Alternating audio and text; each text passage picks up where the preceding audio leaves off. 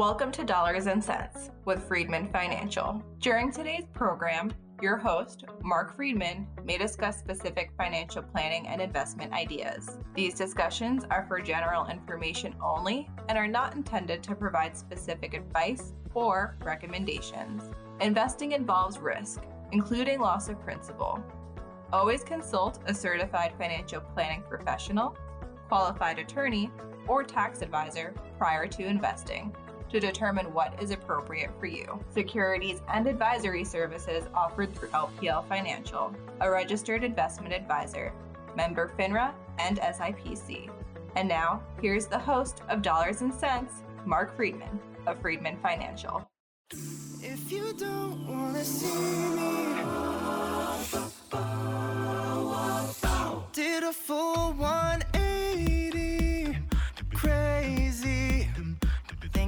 about the way I was. Did the heartbreak change me? Welcome back to another edition of Dollars and Sense with Freedman Financial. My name is Marc Freedman, I'm a, and I'm joined by my business partner, Marion Gilman. How are you today, Marion? I'm great. How are you, Marc? Good, thanks. So, the debt ceiling conversation has been hot and heavy this week. If you watch the news stories, you will be scared out of your mind. Although, you know, now they're backtracking. Now yes, they're they saying, oh, I'm confident it's going to get done, it's going to get resolved. Have we been saying that right along? We have been saying that right along. And you know what? Everyone says, well, this time is different. This time is different. You know what? The only thing that is different is what time how close will we get to midnight on the deadline when they'll be when they'll say we have a deal? Well, the players are different. You know that is different. Well, not really. Different... If you keep voting in your same guys, the players are the same, well, right? That's probably true. but, but you know what really is fascinating to me is that the story remains the same. We know there's an issue, just like we know there's an issue with Social Security. There's an issue with a lot of things that are going on in this country. And when are they solved, of course? The last minute. Right. The bottom of the ninth, bases loaded, two outs, and a 3 2 count. And here comes, oh, they're not going to throw that pitch. They've come to a deal. You know, I got to tell you, if I lived my life like that, I would be a nervous wreck all the time. How about you? No wonder there's a mental health crisis exactly. in America with all this anxiety. But you know what? And I think also, unfortunately, those who religiously watch the news, that anxiety is passed on to them. Because all of a sudden you hear Janet Yellen saying that, you know, this is going to be a major problem and you, you know, you have all these people up on the news giving their opinion of what's going to happen and usually it just gets resolved and nothing happens. You know, so it's it's really interesting. People say, "Oh, you must be getting inundated with calls from people." Are we getting inundated with calls from people about the debt ceiling, Marion? You know, the interesting thing is, no, we're not, because we've been through these crises, seemingly crises, so many times before that I think most of our clients are acclimated to the fact that our, our response is going to be well we're going to act rational during emotional times. And this time is not different. No it's, it's not. you know. I mean remember when you watch the news when you get your social media feeds all that stuff folks everybody now is in the entertainment business not in the news and information business and that's what those posts are designed to do they're, they're what they're called is clickbait that's yes. the term. Yes. It's clickbait. Saying a soundbite that will act, um, that will want you to react to something. Um, I'll, I'll, tell you, I watched CNN last week as they were having these debt crisis conversations. You're brave. Yeah, I know. But you know what was interesting to me is all of these people reporting on here's what happens if we are not able to raise the debt ceiling. And honestly, they really don't know what's going to happen if we're not able to raise the debt right. ceiling. It's all the possibilities of if, and people hear that, oh my God, that must mean it's going to happen. Right. So, one of the things that's interesting to me is for whatever reason over the past few weeks, while it had been quiet at the office for with, for a while of people reaching out to our firm and calling up to say, "Hey, I'm looking for some financial advice in a language I can understand," or, you know, I've been working with an advisor and I'd like to change. We hadn't heard that for a little while, and all of a sudden over the past 6 or 8 weeks, the phone's ringing a little bit more often. We're getting a lot more inquiries. And and I have a feeling that many of the folks that are listening to this show, whether you're a client of ours or not, you may be thinking about what makes sense for me when finding a financial advisor. Because everyone's different in that respect. Absolutely. What we might offer to clients might not be what you want. And and so one of the things that I thought we would do is I pulled off of the shelf a book that I wrote several years ago called Retiring for the Genius. And in chapter 24, we had a chapter that was called Finding an Advisor Who Makes Sense for You. And so I thought, Marion, you and I could kind of walk through some of these points to help people understand what kind of an advisor makes sense for them. Sounds great to me. So, you know, we talk all the time about a CFP, a certified financial planner. And, you know, we take that for granted because we are certified financial planners here in the office. And we do, but we take it very seriously as well. We certainly do. Um, and, and it is a, a designation that needs to be earned, and it's a hard earned designation. It's not just, yeah, I go to a class here or there and done. Yeah, and then there's ongoing education that's necessary as well. That's correct. So it's it is a series of courses, like college courses, that you have to pass each of the courses along the way. And then after you've taken the, the course, the six courses involved, you then have to pass um, an exam, which as you know what, I took it so long ago. I think it's still a day and a half. I think so. Exam, yeah. That you know, you take this exam, and in order to get to, to do one phase of the CFP certification. Yeah, I mean, the C- uh, to maintain a CFP designation. Well, there, there's of Well, course to get it in to, fir- to get it first. first, you have to pass an examination. Right. And You then have- you there's more You have to have criteria. education. Yep. You have to pass. You have to abide by a code of ethics, and you have to have three years field experience. It's called the four E's of sort of being a certified financial planner. But to me, having a CFP and being a CFP are two very different things, aren't they? Oh, it certainly they certainly are. How would you explain that if someone were to say to you, Marion, what's the difference between having a CFP and being a CFP? So, you know, a certified financial planner, um, the designation implies that you're taking a holistic view of your client's um, entire financial life and that you are putting your client's interests first. That is a very um, primary element of a CFP designation. Absolutely, but many. But th- then again, I always ask the question: if you were to put a bunch of financial advisors in a room, five hundred of them in a room, and someone stood up on the stage and said, "How many of you place the interest of your clients first?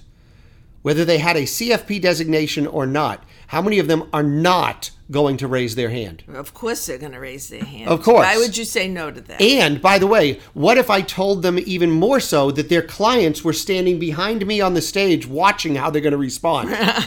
they're all going to raise All their the hand. more reason, right? So what I always ask people when it, when you're saying you're going to place the interest of clients first, it means they're being held to a fiduciary standard. Correct. And so I would oftentimes ask a financial advisor, especially if you're listening to this show, perhaps you work with a financial advisor, and you might even ask that person, Are you a fiduciary? Do you hold yourself to a fiduciary standard when you ask that question? And if I'm going to tell you nine times out of the 10, probably 99.9 times out of 100, they're going to say yes. But the next question is what's most important. And what does it mean to be a fiduciary? Oh, so that's a trick question, right? Well, they're saying, what does it mean to place my interest first? What does it mean to hold a fiduciary standard? So, Marion, how do you respond to that? Well, you know, you can't uh, place a client's interest first unless you know the whole picture of that client's financial life, realistically, and what their goals are. So you really need to ask a lot of questions, get a lot of information, and that's what we do um, at Freedman Financial. We will ask all sorts of probing questions and get a very good idea of what your financial life looks like right now and where you're going with that. And I, and I think even added, even on top of that, is oftentimes people will tell us about their financial situation. Oh. But how close are they to explaining their financial situation without actually having the documentations to support it? And before we ever do a financial plan, where if we actually engage um, with the client to do a financial plan, go on to the next step and create that plan for them, we want to verify every piece of information they've told us. Because honestly, how many clients have ever you know, in many cases, they know what their house is worth or they know what their uh, accounts are worth. But on the spending side, not so much. And and even beyond the spending and the income, oftentimes people don't know what they own. They don't know how they own it. They don't know who That's a- owns it. yes, that's a they don't know the beneficiary designations. They have a lot of assumptions, but oftentimes they're way off base.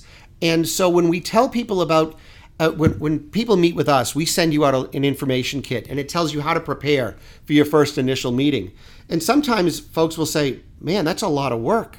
And it is because you know what? Your financial life is extremely important. We need to get it right. You can't take a chance with that. Yeah, and, and I'm amazed at the number of people that get very upset about l- the, how they've lost money or how they got bad advice from a financial advisor or whatever, and they throw it on the financial advisor. And, and don't get me wrong, there are some rogue advisors that are out there, but a lot of it happens because we didn't have a complete, or not we, but the that client and the advisor didn't have a complete and total conversation that was transparent, that had a perspective of the entire financial situation, and it led to some potential risks that might not have even ever been discussed. And and we see that a lot. I mean, you know, there are a lot of clients who initially will tell us one thing because that's what they think.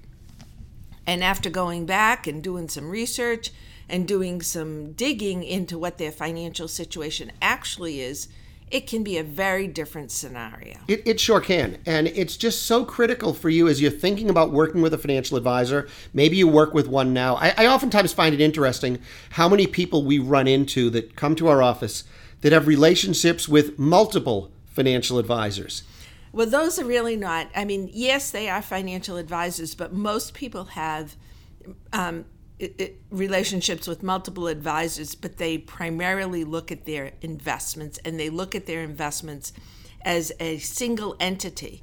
So you have all these different accounts with different advisors who are, you know, whatever, investing it as they see fit. They have no idea what the rest of your life looks like, your financial life. No, they don't at all. And oftentimes when they come to us, they have the same general statement when they walk in. They said, you know, Marc, it was fun for a while having a number of different advisors my insurance guy, my stockbroker, my investment guy, my 401k specialist, my tax person, all that stuff. But I'm now realizing as I'm getting older, as I'm about to retire or perhaps in retirement, or I'm seeing maybe there's a health issue in my family and my spouse isn't quite ready to take over if something happens to me. It was fun for a while working with all of these people, but now it's time to get serious and I need one person or one office who can continue to make sure that I don't have all my eggs in one basket, but is providing advice on the big picture. And that's what we do at Freedman Financial. That's what we do as a CFP as well. That's correct. And, you know, we've always taken that approach as well. So, it, you know, you just come and you want to invest some money, that's really not our specialty. No, so if you want, and if you're a listener to this show, perhaps you want to know what are those questions you should be asking of a financial advisor. If you want, we have a sheet that we actually provide. It's on our website right now, but I'm happy to send you a PDF of questions to ask of any financial advisor you might be interviewing. And frankly, when people come to talk to us, I want you to make sure that you're not just talking to us. That's important because you know sometimes it is personality as well, you know, is or and somebody who fits with your style and you want to be sure that you know this is a good fit for you this is somebody you're going to be working with for years and years and you need to trust them Yeah, I mean, there's a reason why Freedman Financial has a 99% retention rate that we've maintained for more than 20 years now. Several generations of clients, parents refer their kids, grandparents refer their children and grandchildren and whatnot. It's because we take things very seriously. We're not about to take ridiculous risks, but all of the decisions that we collectively make, us and you together, are through the lens of understanding your whole financial situation, making sure that we place your interests first and we act as a fiduciary for you. to get you to that end goal of whatever that might be. It could be anything. Yeah, it- Retiring, it, could be buying a house, new house, a vacation home, whatever it might be. Yeah, and generally the meetings, people think, oh, you're going to tell me whether I'm going to run out of money or not. I can tell you most of our meetings are about how do we perpetuate the money that you have for other generations while you can continue to live the lifestyle that you want. And you know, we also sh- should remind people because we have had clients who come in who say to us, "Oh, we thought you were going to tell us that we had to change our lifestyle and and spend differently." That's that's not our job. No. You know, we have to present some options to you at times, but it's not for us to say, "Oh, you have to live a different life." Absolutely not. We want you to continue to live the lifestyle that you've grown comfortable with. Explain to you that if you continue to do so, whether that is a successful path or whether that's a path filled with potholes and detours, we want to, and then we want to share with you all of the options that are available, the strengths, weaknesses, opportunities, and threats that are part of your financial situation. That's what we do here. That's how to pick a great financial planner. And if we're the right choice for you, we would love to talk with you. If you're looking for others, you can certainly go to a lot of different other places to search for a financial advisor, but we'd be honored if you gave us a shot and shared your situation with us. If now's the time for you to get serious about your financial planning and investment management needs, give us a call 978 531 8108. That's 978 531 8108. Or visit us on the web, freedmanfinancial.com. That's Freedman. Two E's and a D. Financial.com. Or go to the bottom of any page in our website. You can sign up for our free weekly newsletter. It's distributed out to 7,000 people already free. We've been doing it since two, March of 2009. Um, it comes out every Friday, 10:30 in the morning. Lands right in your inbox, filled with financial advice in a language you can understand. That's going to do it for us this week. Thank you, Marion, for joining me. Great to be here. Have a great week. Thanks, and we'll be back again with more financial advice in a language you can understand. You're listening to Dollars and Sense with Freedman Financial.